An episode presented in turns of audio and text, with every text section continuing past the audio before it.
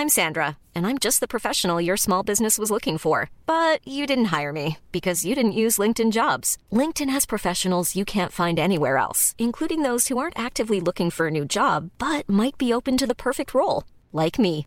In a given month, over 70% of LinkedIn users don't visit other leading job sites. So if you're not looking on LinkedIn, you'll miss out on great candidates like Sandra. Start hiring professionals like a professional. Post your free job on linkedin.com/people today.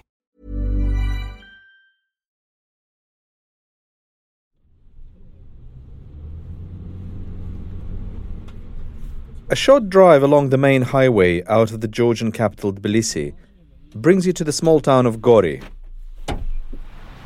Its main landmark is a museum that shouldn't exist. So, uh, we're entering this building, this um, sort of Soviet imperial building, which says, the plaque says Государственный дом-музей И. В. Сталина, the State Home Museum of Joseph Stalin.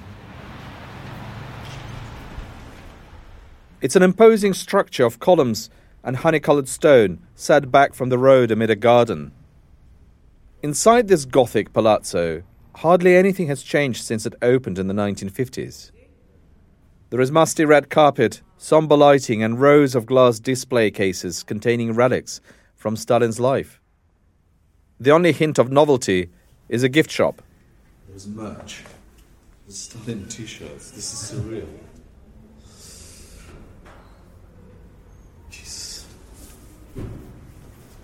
It's a shrine. Next call, please. Small groups of tourists cluster around guides offering tours in Russian and Georgian, but there is one who speaks English. So, uh, Joseph Stalin was born in December 1879. Uh, Stalin lived in Gori for 50 years. In this picture, he is uh, 30 years old. It's eerie. I feel like I am back in my Soviet school days. After his last exile in March 1917, Stalin arrived in St. Petersburg. In autumn 1917, the Socialist Revolution took place in Russia. After this revolution, the Soviet Union was formed, the first socialist state in the world.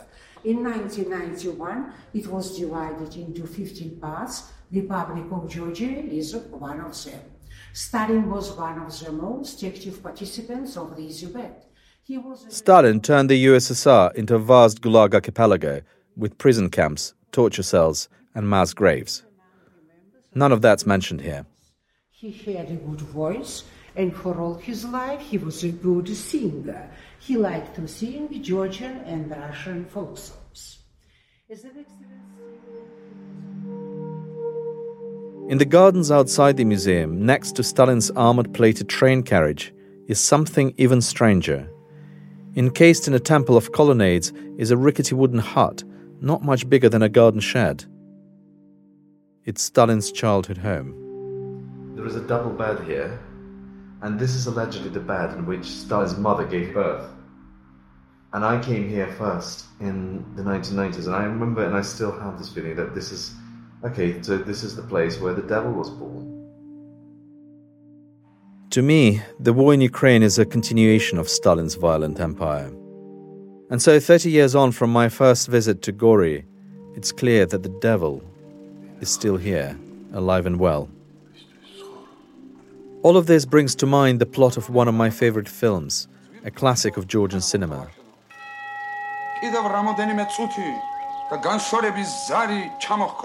It's called Repentance, and it came out in 1987 when the Soviet Union started to open up.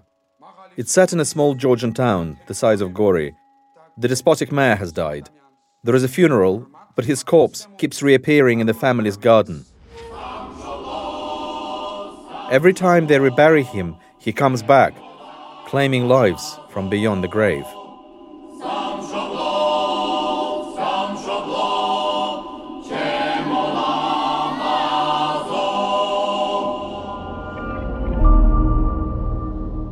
I'm Arkady Ostrovsky from The Economist. This is Next Year in Moscow. This is his death mask.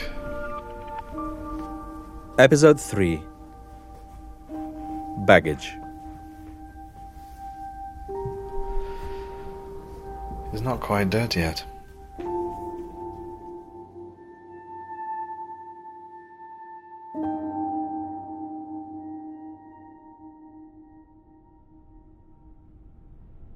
In one sense, the war in Ukraine didn't begin in 2022.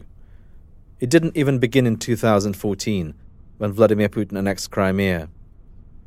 It started the first time Putin invaded one of Russia's neighbors and got away with it. That was here, in Georgia. So yes, this is the road, and we're now driving. The weather is it's very foggy, um, and the visibility is not great. But we're hoping to see from the side of the road Russian military base. After leaving the museum, we drove down a country road to the foothills of the Caucasus Mountains. On the map, this is clearly Georgian territory, a hundred kilometers or so from the Russian border. And yet, the Russian military has set up camp. According to the agreements which were reached then, Russians should be well out of here. But here we are, 15 years later, and Russian troops are still here. I made the journey with my friend Shota Utiashvili. And that's the basic problem of you know, living next door to Russia is that there are no rules, there are no treaties, there are no agreements, nothing is relevant. They will do whatever they please, so there are no rules whatsoever that apply, no no treaties that you can trust. Shota is a bear of a man who exudes the warmth which Georgia is famous for. But the last time I was here with him, he was wearing military fatigues. It was August 2008. Shota was a deputy minister in the Georgian government, and Gori was under fire from Russian troops who had crossed into Georgia from the north of the Caucasus Mountains. Russian planes again bombing Georgian targets this morning. It is the fourth day of battling over Georgia's disputed province of South Ossetia. The war only lasted five days, but it was a grim marker. It was the first time Russia openly used force outside the country since the end of the Soviet Union. Shota wanted me to see a remnant of that war, so we drove up a remote valley blanketed in fresh snow to the edge of the Georgian controlled territory. When you go to these areas like occupied by Russia or close to them, the key word is the silence. You know, nothing moves, nobody moves, nobody's asking questions, nobody's answering the questions. Everything and everybody remains the silent. Because that's the only only way for survival. We pulled up next to a barrier. Next to that was a tin shack with a generator. Some bored looking police and a dog were hanging around outside. So what are we looking at? Where's the Russian base? That uh, that compound you see fenced with the concrete blocks. You see the radio tower. You see the watchtower. You see these guard towers, and they go from there and uh, detain everybody who dares to cross from either side. So this military base is about 40 kilometers from Tbilisi. And it's just a point of intimidation, isn't it? I mean, what, what's the point of having it here? Yeah, it's an intimidation. It's, we are close. We are here, and uh, if we decide to come, we are so so close that we'll do it before anybody wakes, up. It was a nice place. Uh, beautiful mountains. A lot of people would go there for for travel, for fun, for for hiking. Now it's completely dead. Know, Russians have isolated it. Probably one tenth of the population that was there remains. It's a jarring scene. This beautiful mountainous place, but off in the distance is a military base which has no right to be there. And it tells a wider story about Georgia. 15 years after the war, Russia still occupies 20% of the country. The war, the occupation, these are Putin's ways of punishing Georgia for a past transgression. A moment when they broke free from the Soviet past. And we don't want to turn this country into a battlefield between the different superpowers. Georgia's president back then was a reformer. I'm not pro American or pro Russian. I am pro Georgian. Mikhail Saakashvili was a young lawyer, educated in America, the subject of glowing profiles in Western media. He was swept to power by a popular uprising in 2003 and moved on to dismantle the country's Soviet legacy of corruption and colonialism. He was fast modernizing the economy and society. The leader of the free world took note. George W. Bush, who visited Tbilisi, hailed Georgia as a beacon of democracy and later said that it might, one day, join NATO.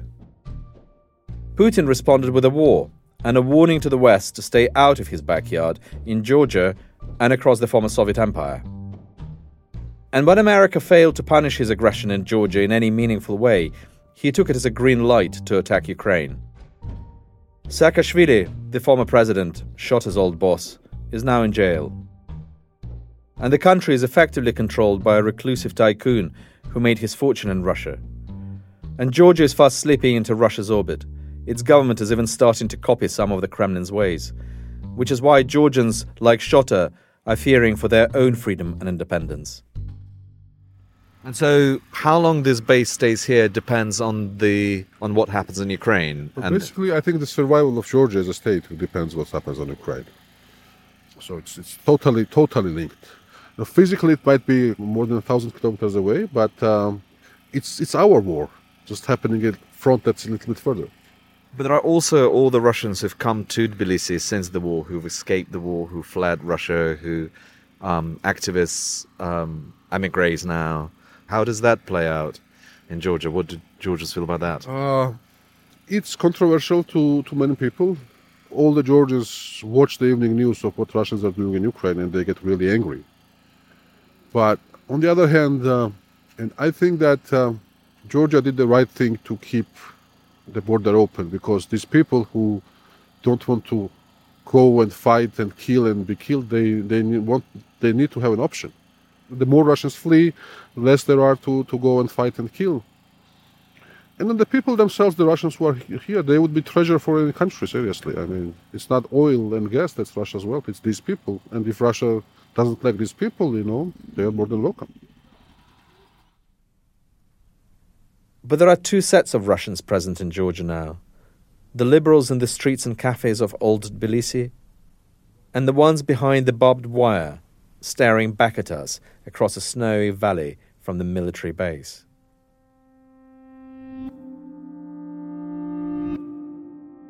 A few weeks after the war in Georgia, I wrote my first in depth report about Russia for The Economist. The key quote in the piece came from Yegor Gaidar. In 1991, as a senior member of Boris Yeltsin's government, Gaidar helped draft the agreement that dissolved the Soviet Union. He was there in the Belovezha forest when the leaders of Russia, Ukraine, and Belarus, the three republics that had originally formed the USSR, agreed the terms of the divorce. And he designed reforms that took Russia from a centrally planned economy to capitalism. By the mid 1990s, Gaidar, a clear eyed man with a knowledge of history, was writing books and giving interviews. pointing to the dangers of post imperial syndrome in Russia. Our guest today is Yegor Gaidar. He played a leading role uh, in the transformation of the Soviet economy after the fall of communism. In one interview filmed at the University of California, Berkeley, he was asked about Russia's future. The easiest policy making is to play on the hard national feelings. He drew parallels with the fall of the Weimar Republic and the rise of Nazism in Germany. It was all the Jewish American plot. We were never beaten in the battle. We were betrayed from uh, from the back. Uh, uh, now we have to recover it. Uh, we have once again to be an empire. We will reconquer it, etc. So all of these rhetorics uh, is very very familiar from the uh, German 30s. So of course the danger is there, and from my point of view, it is uh, probably most serious danger for my country and maybe for the world. The war in Georgia was the moment Yegor Gaidar's fears started to become reality. This is how I quoted him in my article. We're dealing with a country that has suffered a collapse of empire, and a significant part of the Russian elite feels the time has come to fight back. Not long after, I received a call in the middle of the night. It was Yegor Gaidar. He sounded agitated. He'd just read my story and he wanted to stress something to me. He said, You can't even begin to imagine just how dangerous these people are.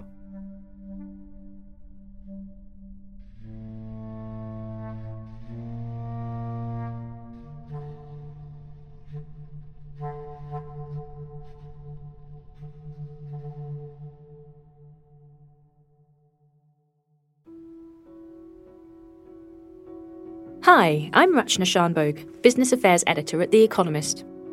I want to tell you about some of the reporting our team has done on what the war in Ukraine means for energy markets and the global economy.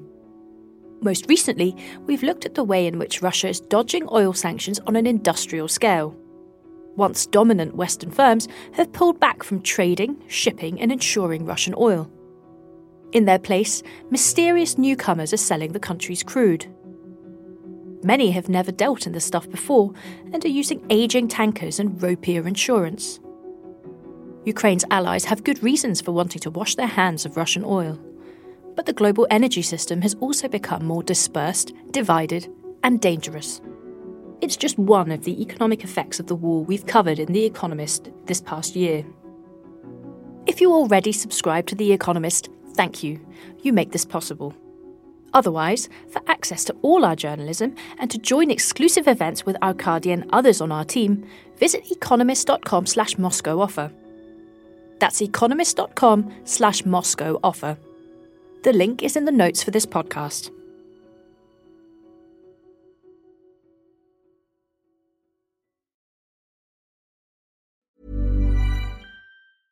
Ready to pop the question? The jewelers at BlueNile.com have got sparkle down to a science with beautiful lab grown diamonds worthy of your most brilliant moments. Their lab grown diamonds are independently graded and guaranteed identical to natural diamonds, and they're ready to ship to your door. Go to BlueNile.com and use promo code LISTEN to get $50 off your purchase of $500 or more. That's code LISTEN at BlueNile.com for $50 off. BlueNile.com code LISTEN.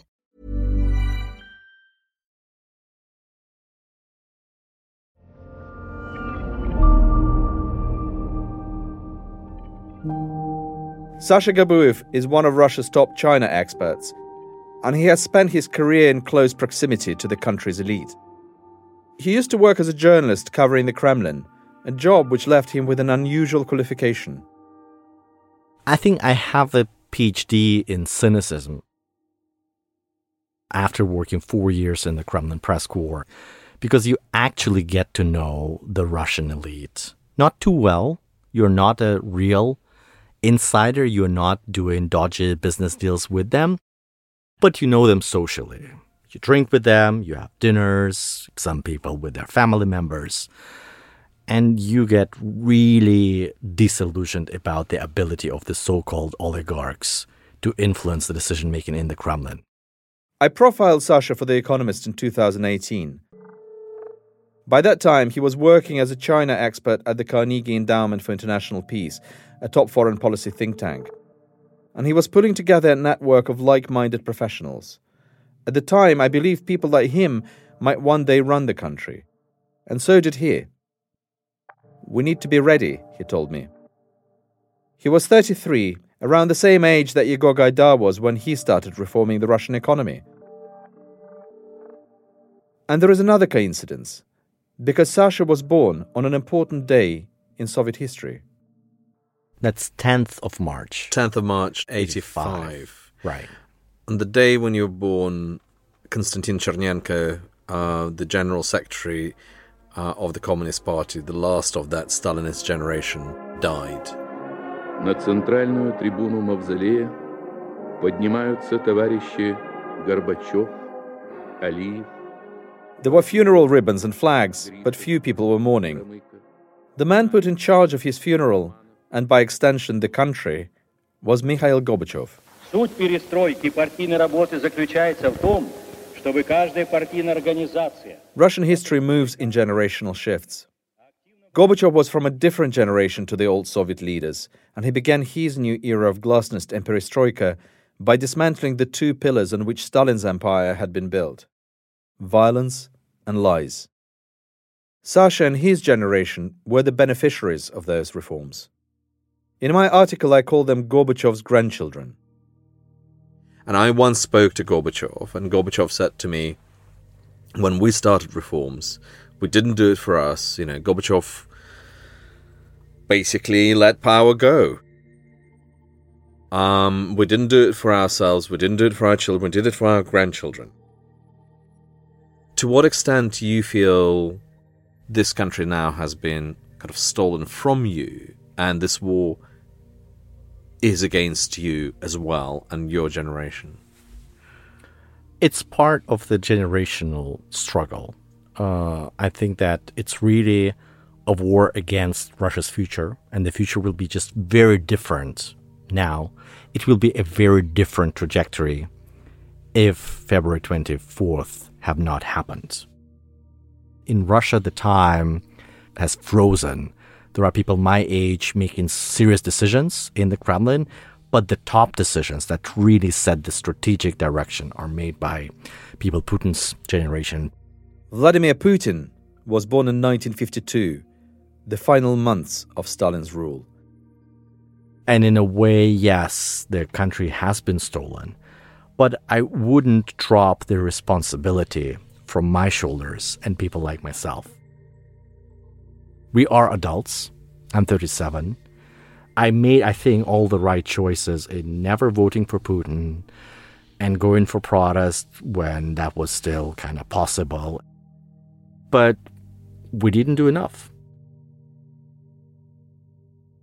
Sasha was the only person in my circle who was convinced that Putin would invade. Working from his office in Moscow, he was paying attention to the people who really mattered, reading interviews and manifestos of the former KGB men who were now in charge of Russia. Most of us were talking to people who didn't want war, the oligarchs and the bureaucrats, and they simply couldn't grasp what was about to happen. There was this stage of shock initially because not that many people could conceive the war against Ukraine. Because it's not exaggeration to say that nearly everybody I know has a family or friends linked to Ukraine. To imagine that Russia would go to war and kill Ukrainians was absolutely bonkers to so many people on so many levels. And that's why it produced an emotional freeze for a couple of first weeks when people have been paralyzed, and then it was too late. Can you explain why has there not been a split in the Russian elite? The elements of why people are not speaking out and not pushing back and there is no split are free. One is the cynicism of so many people. So many people are just completely bought in after many things that Russia did. The other is fear. The poisoning of Alexei Navalny, many incidents that have never been properly investigated, all of these mysterious deaths of Russians inside and outside Russian borders, tell the people that the chance to be dead and to be killed is there. And it's a Russian roulette. You don't want to play it unless you are very brave and courageous. And then three, these are people who believe that, okay, if I'm leaving my position at the central bank or Minister of Finance, they will bring an ideologue who is incompetent and that will ruin Russia and ruin the economy and will make millions of people poor. And then still they will find money to continue the war effort. That Faustian bargain to be a moderating influence in an evil regime could have been available to Sasha. His knowledge of China and his skills as a networker made him a dream candidate for the diplomatic corps. Sergei Lavrov, Russia's foreign minister, once tried to recruit him for a job in the Kremlin, and Lavrov was not the only one. But for Sasha, the invasion of Ukraine made any work within the system morally indefensible. The idea that you, as an intellectual, can basically switch sides go inside this system that is killing Ukrainians and killing Russians and destroying the future of your country, and to be useful and to help it to kind of come to light just strikes me as very unrealistic and just out of this world. It was equally unrealistic, though, for Sasha to carry on with his job for an American think tank while living in Russia. He might have been well connected in Moscow, but he was just as well connected in Washington. His former boss, Bill Burns, is now the director of the CIA. It's no surprise that security services were keeping tabs on him. You always are of interest to the Russian counterintelligence, which I have been. And they've been in touch, just checking on me and saying, Have you betrayed the motherland? The pressure grew a few days into the war when it became clear that Putin's plan for a quick blitz would not materialize.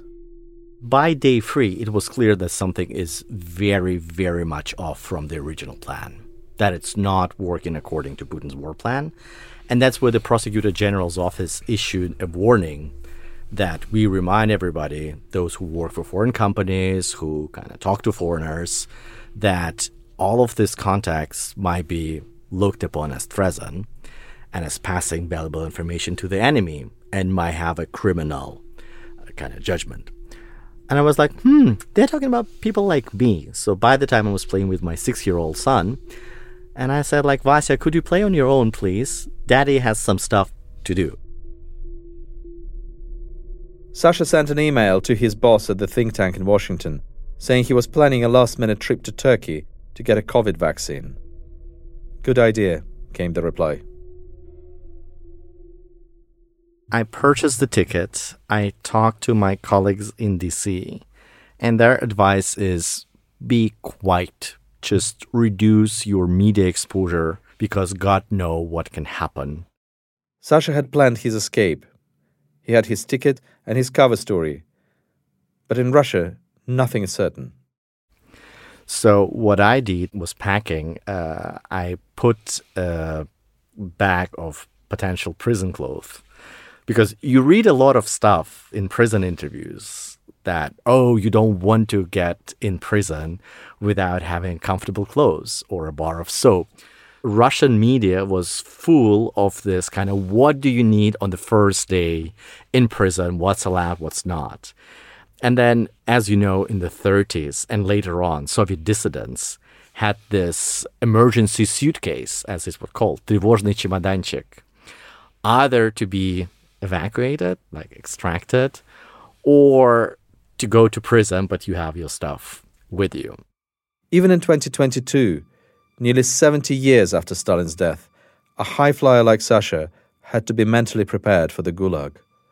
His suitcase is another remnant of that era actual baggage.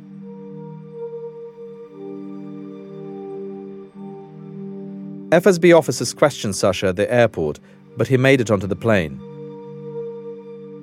It was not until the flight was out of Russia's airspace that he was able to relax. A few days later, someone from Russian counterintelligence called him, asking if he'd come in for a coffee to discuss the situation. But he had no intention of returning to Russia anytime soon.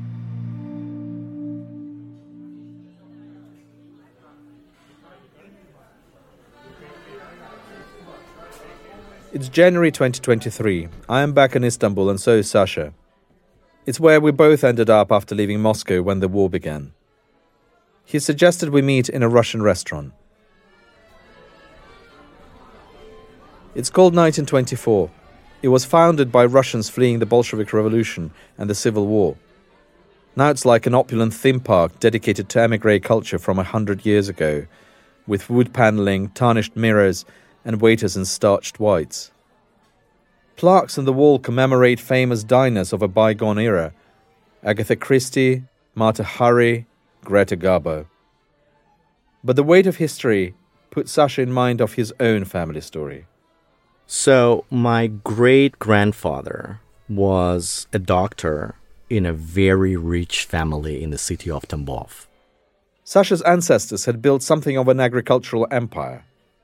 With cattle, horse breeding, grain exports, and by the beginning of the 20th century, it had a subsidiary in London.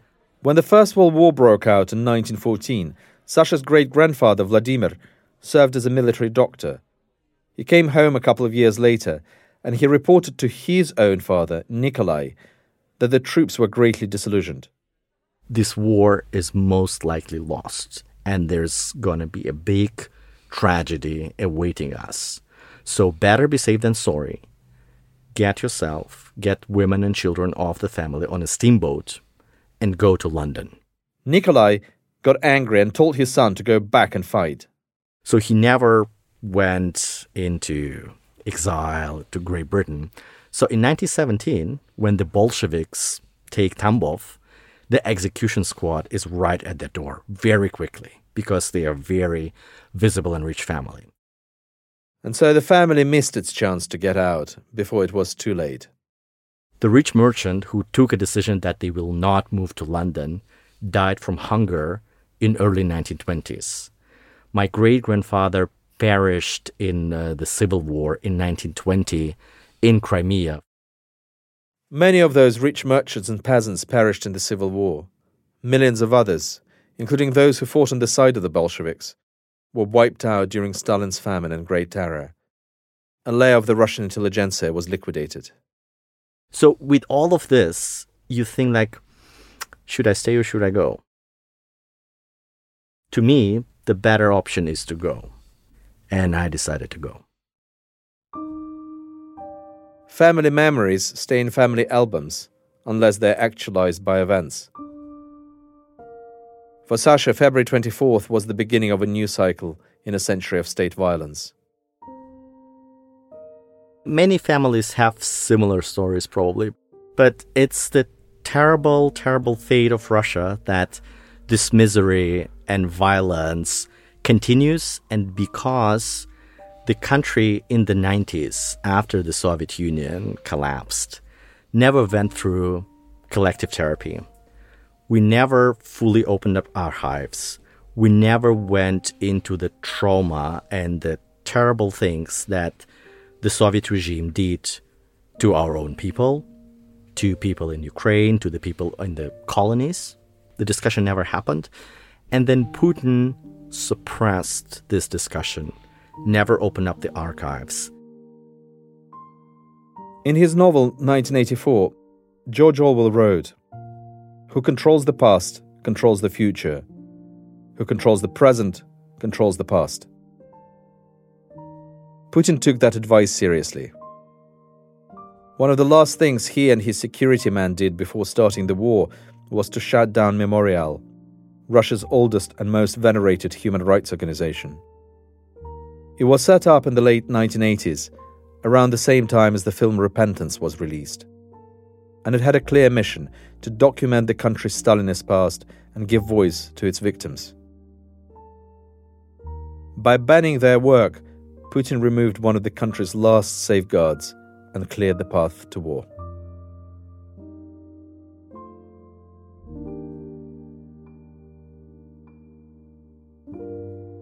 So the cycle of violence continues in Ukrainian cities like Mariupol, Irpen, and Bucha. And it continues within Russia. Russia's own communities will be scarred by the horrors their men have inflicted abroad. In one town in particular, the ugly artifacts of Putin's war have already accumulated. Hello, Arkady. Uh, my name is Katerina Kiltava. Sorry, I prefer to speak in Russian because uh, the complex of my feelings. I met Katya back in Georgia from here, her words are voiced by one of our producers. Katya is from Siberia. She grew up in a small town called Rubtsovsk, on the borders with Kazakhstan. Her grandparents were sent there in cattle trains as part of Stalin's deportations. Rubtsovsk is a town of 140,000 people, and it has few attractions. It's dominated by a tractor factory that went bankrupt in 2010 and now lies in ruins. That left one other main employer in the town, the penitentiary system, or Gulag. It consists of five prison camps, all of them fully operational. So you either work in prison or you go to prison. That's kind of joke in Rubtsovsk. Except it's not a joke. Because people have been taught that kind of prison education. They learn it through friends, fathers, and so on. That's roughly what a large number of towns look like. They're either military towns or they are prisons. For Katya, the Gulag is not something from a history book, it's her home. Unlike Sasha, she didn't mix in elite circles, and she did get involved in politics. For her work on voting rights with Golos, an election monitoring organization, she was branded a foreign agent by the Russian government, a shorthand for enemy of the state. A friend sent me a screenshot of the Ministry of Justice website with my last name, my first name, and patronymic. And it was absolutely monstrous feeling. I remember my hands shaking and crying. I rushed around the room. I didn't know what to do, where to go, what to think, where to start. Katya moved to Tbilisi when the war started and founded a charity which helps Ukrainian refugees. But while she could leave Rubtsovsk, it wouldn't leave her.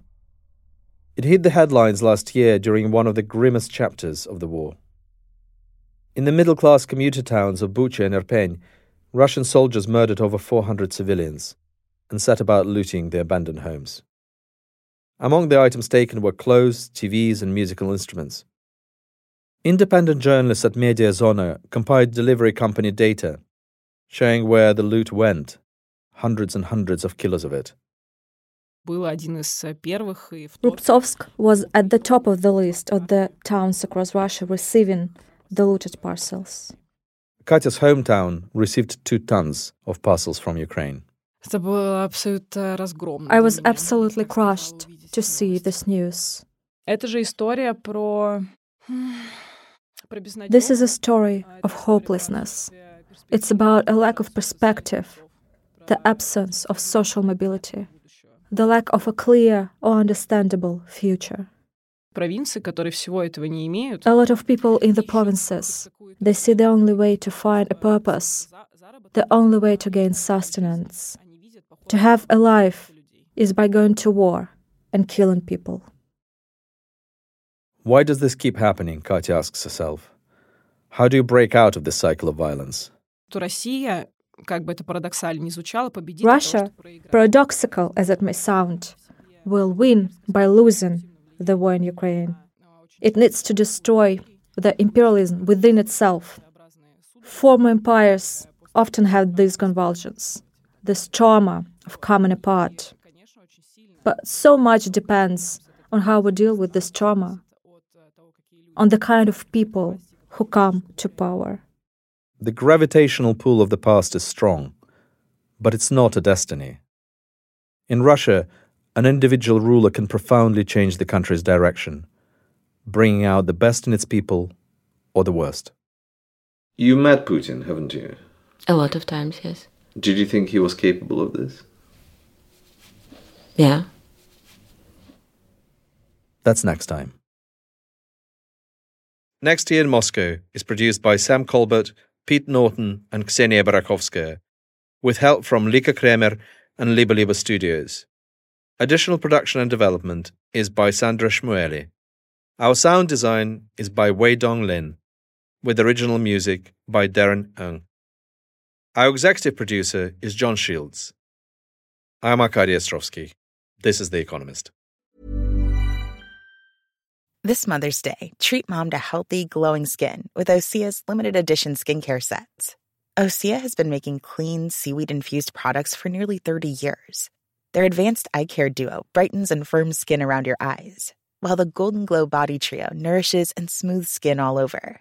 Go to OSEAMalibu.com and use code MOM for 10% off your first order site wide.